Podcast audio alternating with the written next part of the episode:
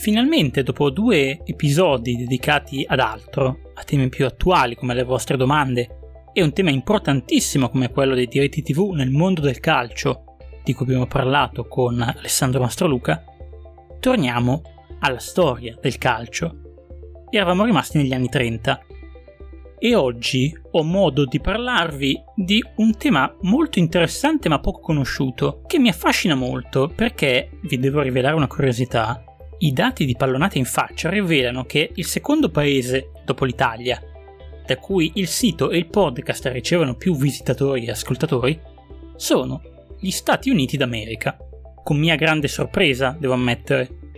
Ebbene, oggi parliamo proprio di questo, cioè dell'origine del calcio negli Stati Uniti d'America. Chiunque abbia mai provato a sfogliare un almanacco del calcio e dei mondiali si sarà reso conto che gli Stati Uniti presero parte sia al mondiale del 1930, di cui abbiamo già parlato in un intermezzo, sia al mondiale del 1934, quello in Italia, vinto dall'Italia. Nel 1934 uscirono al primo turno gli ottavi proprio contro gli azzurri, ma nel 30 avevano avuto un ruolino di marcia impressionante, perdendo solo in semifinale contro l'Argentina, arrivando quindi terzi a pari merito con la Jugoslavia, perché all'epoca non c'era la finalina per il terzo posto. Quindi potremmo dire che gli anni 30 furono l'epoca d'oro, almeno la prima epoca d'oro del calcio americano. E invece non fu proprio così, perché quello che tutto il mondo vide in quei due mondiali era solamente l'epilogo dell'epoca d'oro del calcio negli Stati Uniti. Ed è di questo che vi racconterò oggi. Io sono Valerio Moggia e questo è Pallonata in faccia.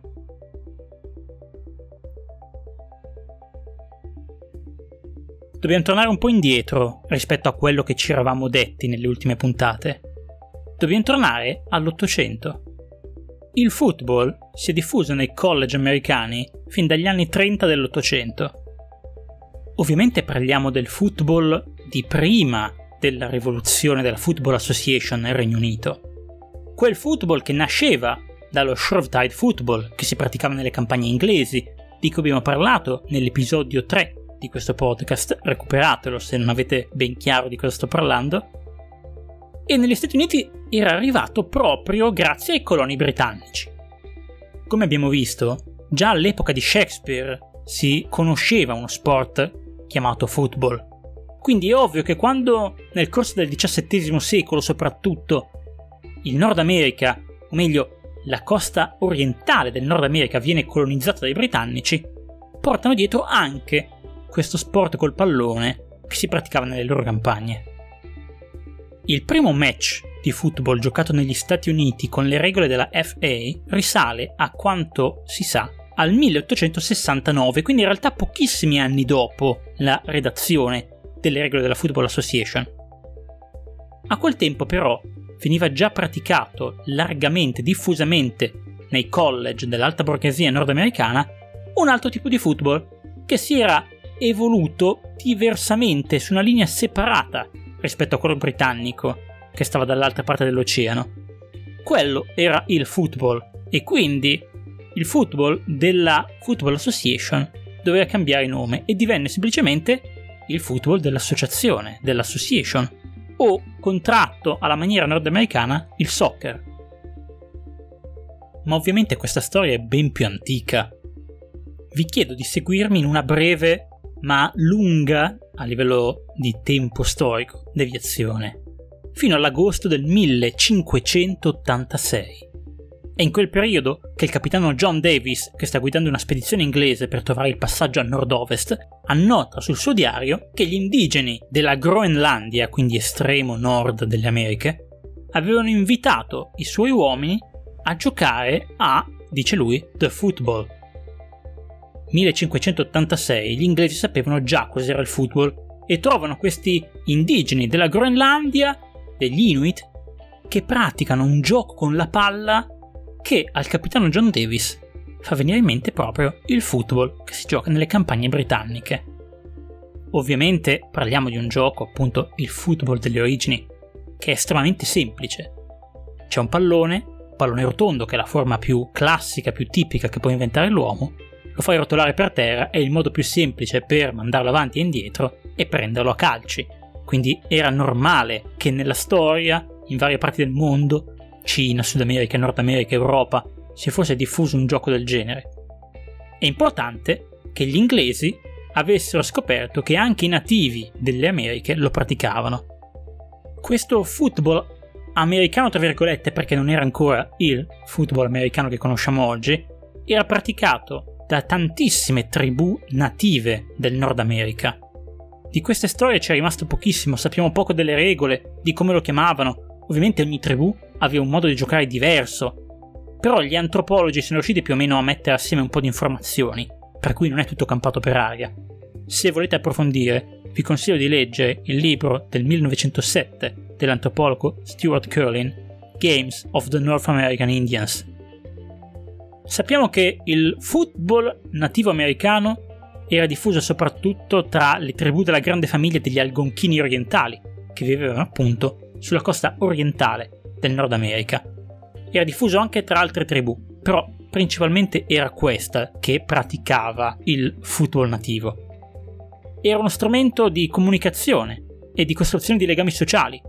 Tribù distanti si incontravano periodicamente per scambiare doni, per celebrare l'inizio del raccolto, oppure l'inizio della stagione di caccia, per fare scambi commerciali e celebravano questi momenti sociali e politici giocando al loro football, al gioco con la palla.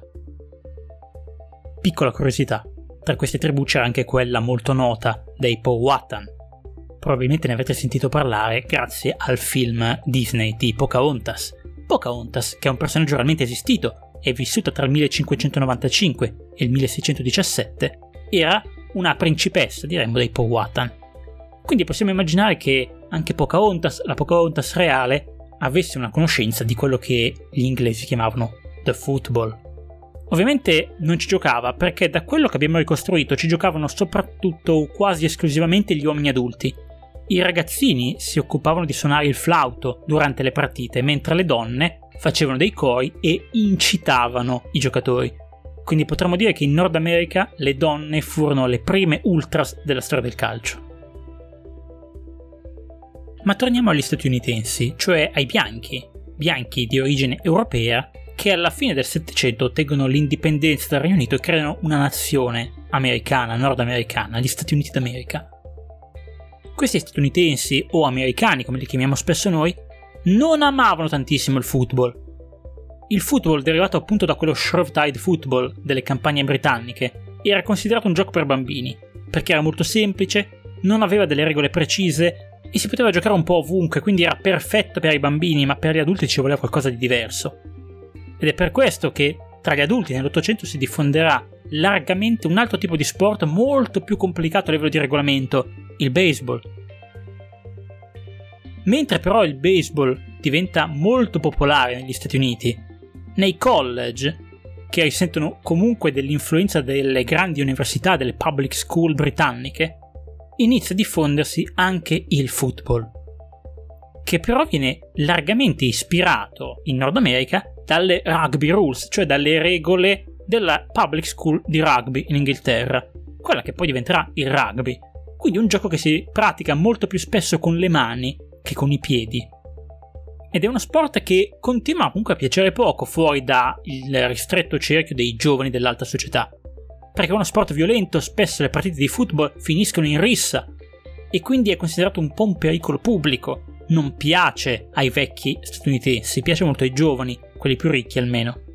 La sua diffusione nelle scuole, nei college del Nord America è molto simile a quella che abbiamo già visto nell'episodio 3 riguardo le public school britanniche.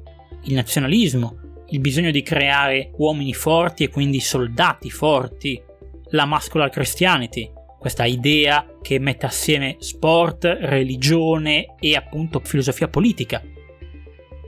Tutto questo conduce nel 1873 alla nascita della Intercollegiate Football Association, cioè un'associazione del football intercollegiale, cioè di tutti i college che giocano con regole condivise, ovviamente dagli studenti ricchi dei college americani.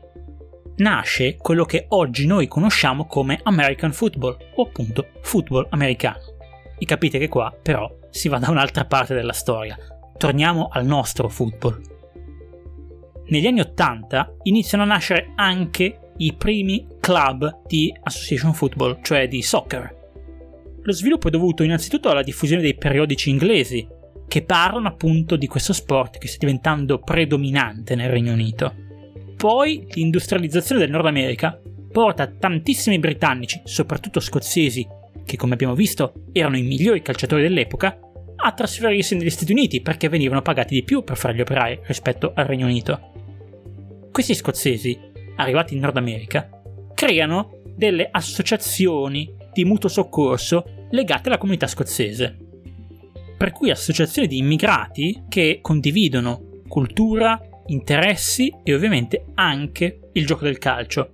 Per questo, alla fine dell'Ottocento, il soccer è considerato lo sport identitario degli immigrati scozzesi. Gli scozzesi giocano al soccer e molto probabilmente chi gioca al soccer è uno scozzese. Un altro motivo della rapida diffusione del calcio negli anni 80 dell'Ottocento in Nord America è la riduzione degli orari di lavoro, che dà molto più spazio ai lavoratori, specialmente quelli delle fabbriche, per andare a seguire le partite, a praticare sport o a discutere al pub, o meglio al saloon, come viene chiamato in questa parte del mondo, degli sport che preferisce. E così nel 1884 nasce la AFA, cioè l'American Football Association, che un anno dopo lancia l'American Cup, il primo torneo di soccer nel Nord America. La AFA è visceralmente contro il professionismo, come la FA in eh, Gran Bretagna. Ma anche in America, così come in Europa, la battaglia contro gli stipendi ai giocatori è destinata a durare molto poco. Nel 1894 i proprietari dei club di baseball, che era già uno sport professionistico negli Stati Uniti, decidono di mettere in piedi un loro campionato di soccer che chiamano ALPF, American League of Professional Football è l'inizio del professionismo negli Stati Uniti d'America. È la terza federazione nella storia del calcio ad approvare gli stipendi ai calciatori, dopo Inghilterra e Scozia. E quindi il secondo paese, visto che Inghilterra e Scozia sono un'unica nazione, il Regno Unito. I proprietari dei club di baseball, cioè gli unici che guadagnano in questo momento dallo sport, vogliono prima di tutto trovare un qualcosa, un passatempo che riempia gli stadi nella off-season, cioè quando non si gioca il campionato di baseball.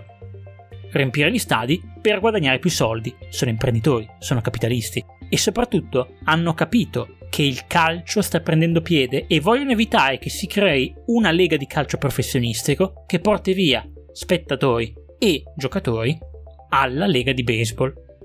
Quindi creano il loro campionato che anche una regola piuttosto innovativa e avanti nei tempi.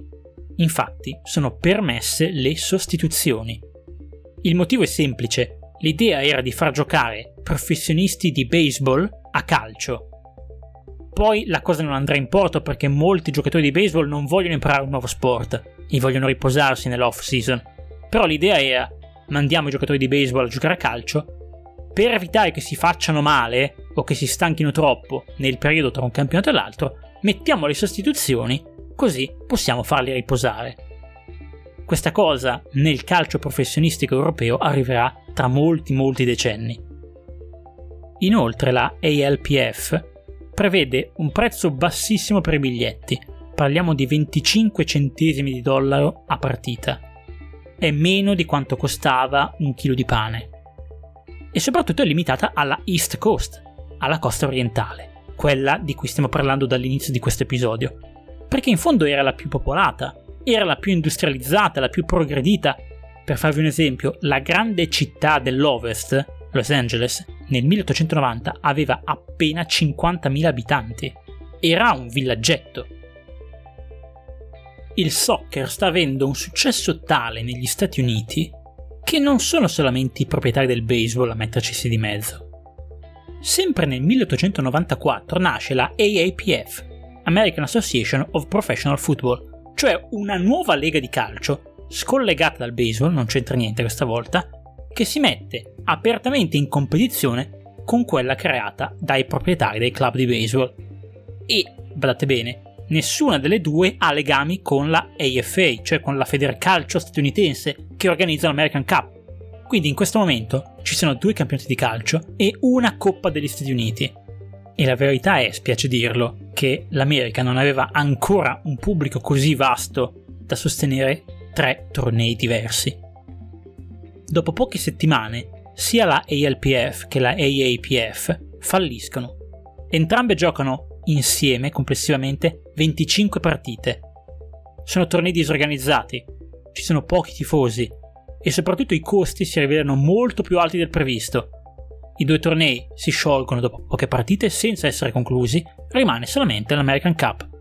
E tutti iniziano a parlare di un flop del calcio negli Stati Uniti. E in effetti sarà così per un po' di tempo.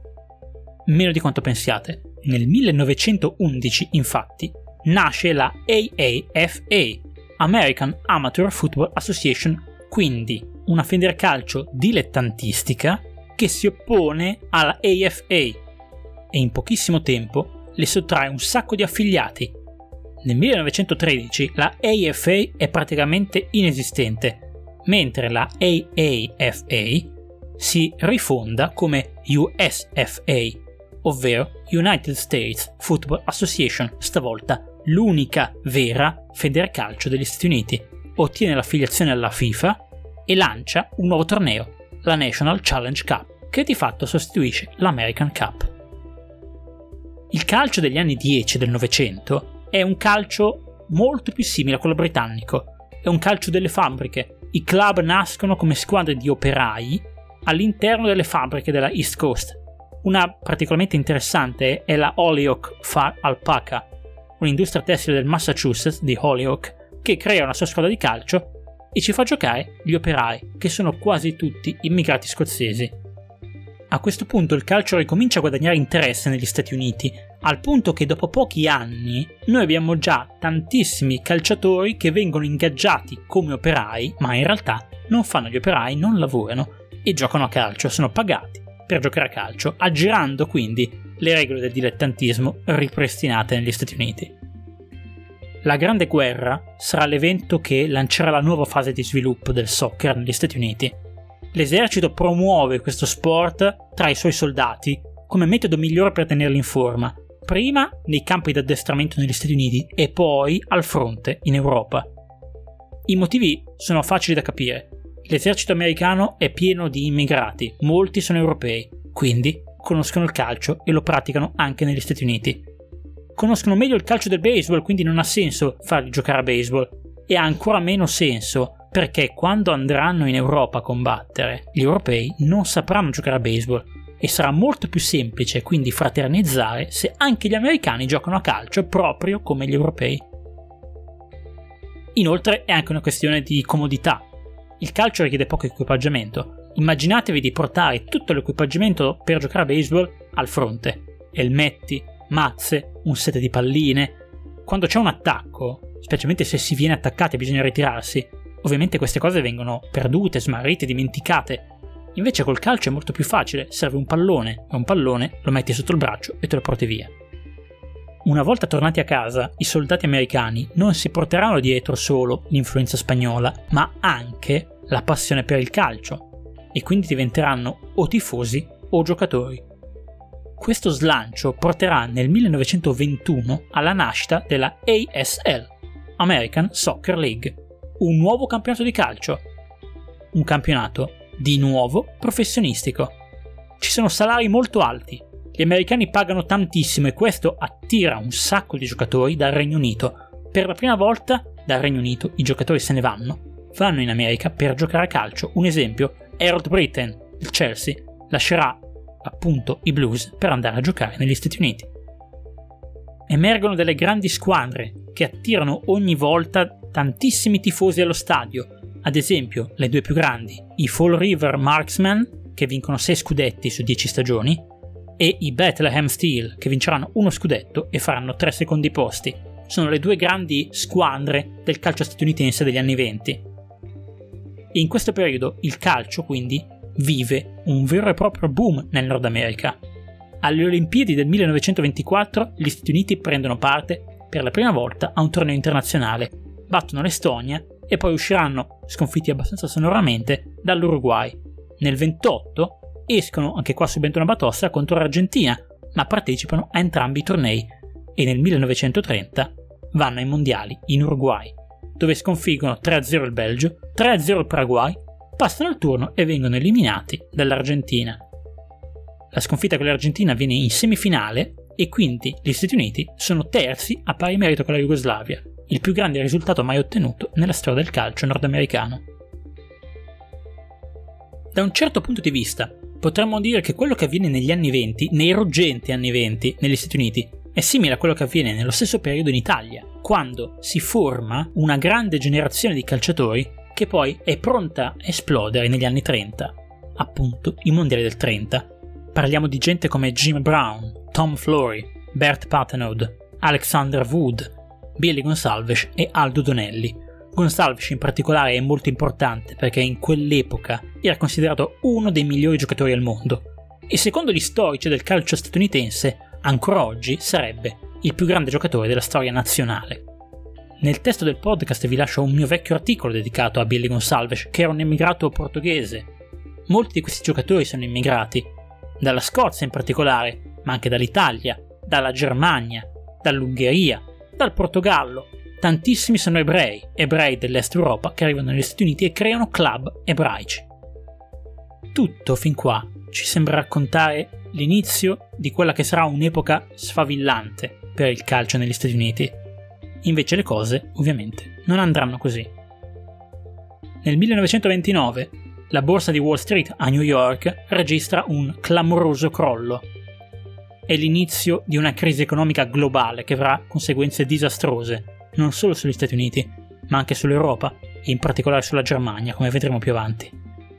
Dopo la grande fase positiva degli anni venti, il mondo sta entrando nella Grande Depressione.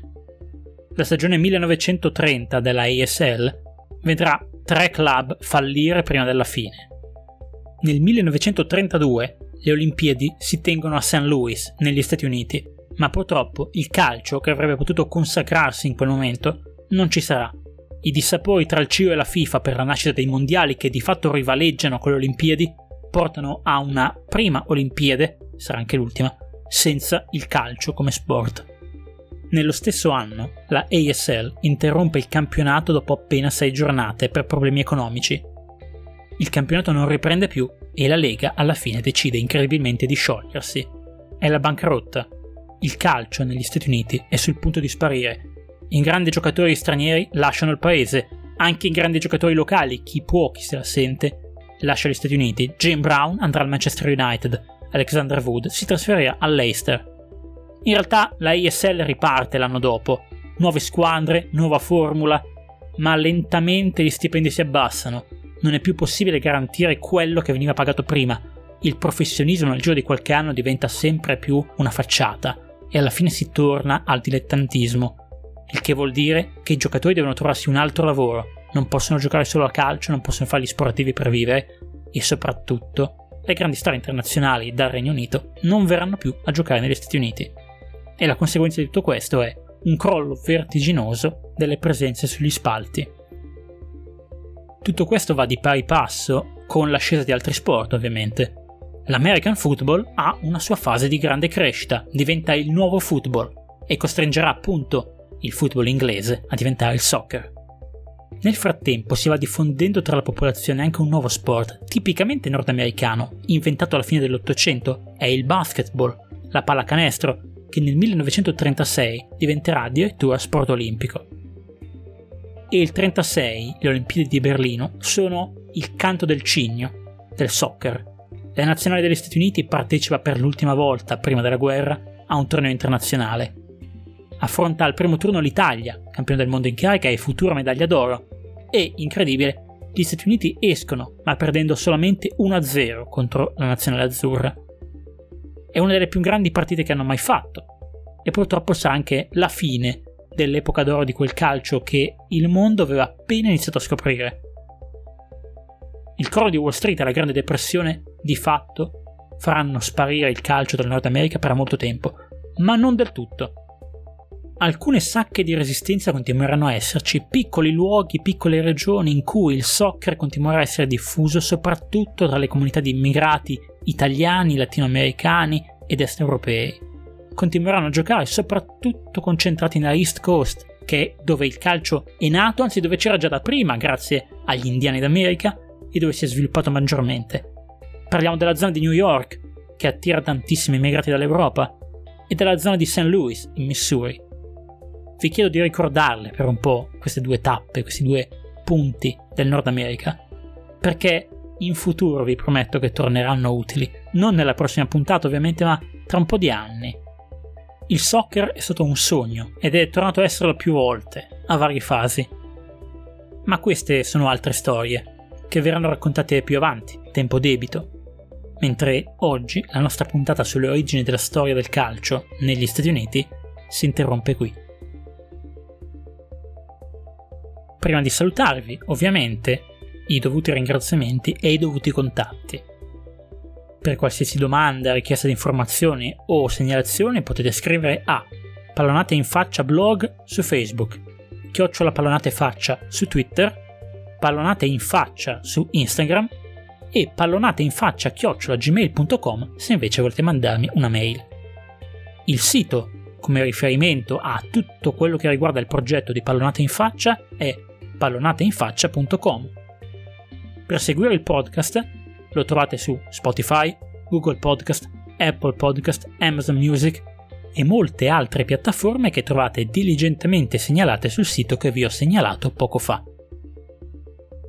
Non importa dove ascoltate il podcast, ma in base alla piattaforma che preferite, io vi chiedo di mettere un follow al podcast nella piattaforma e se possibile lasciare una recensione e ovviamente diffondere la notizia del progetto a chiunque possiate, specialmente gli amici e le amiche che mi seguono dagli Stati Uniti. Oggi avete la scusa con questo episodio per parlare di pallonate in faccia anche ai vostri amici negli Stati Uniti che magari non sapevano delle origini americane di questo sport. Vi chiederei anche se è possibile di fare una donazione, anche qui trovate tutto indicato sul sito, ma vi ricordo che potete donare a PayPal o GoFundMe. Le donazioni non sono fondamentali per la sopravvivenza di pallonate in faccia, ma è bello riceverle perché fanno sempre comodo. Io vi ringrazio di nuovo, tutti e tutte, per l'ascolto e la fiducia e vi do appuntamento alla prossima puntata per parlare ancora di calcio, di storia e di fenomeni sociali.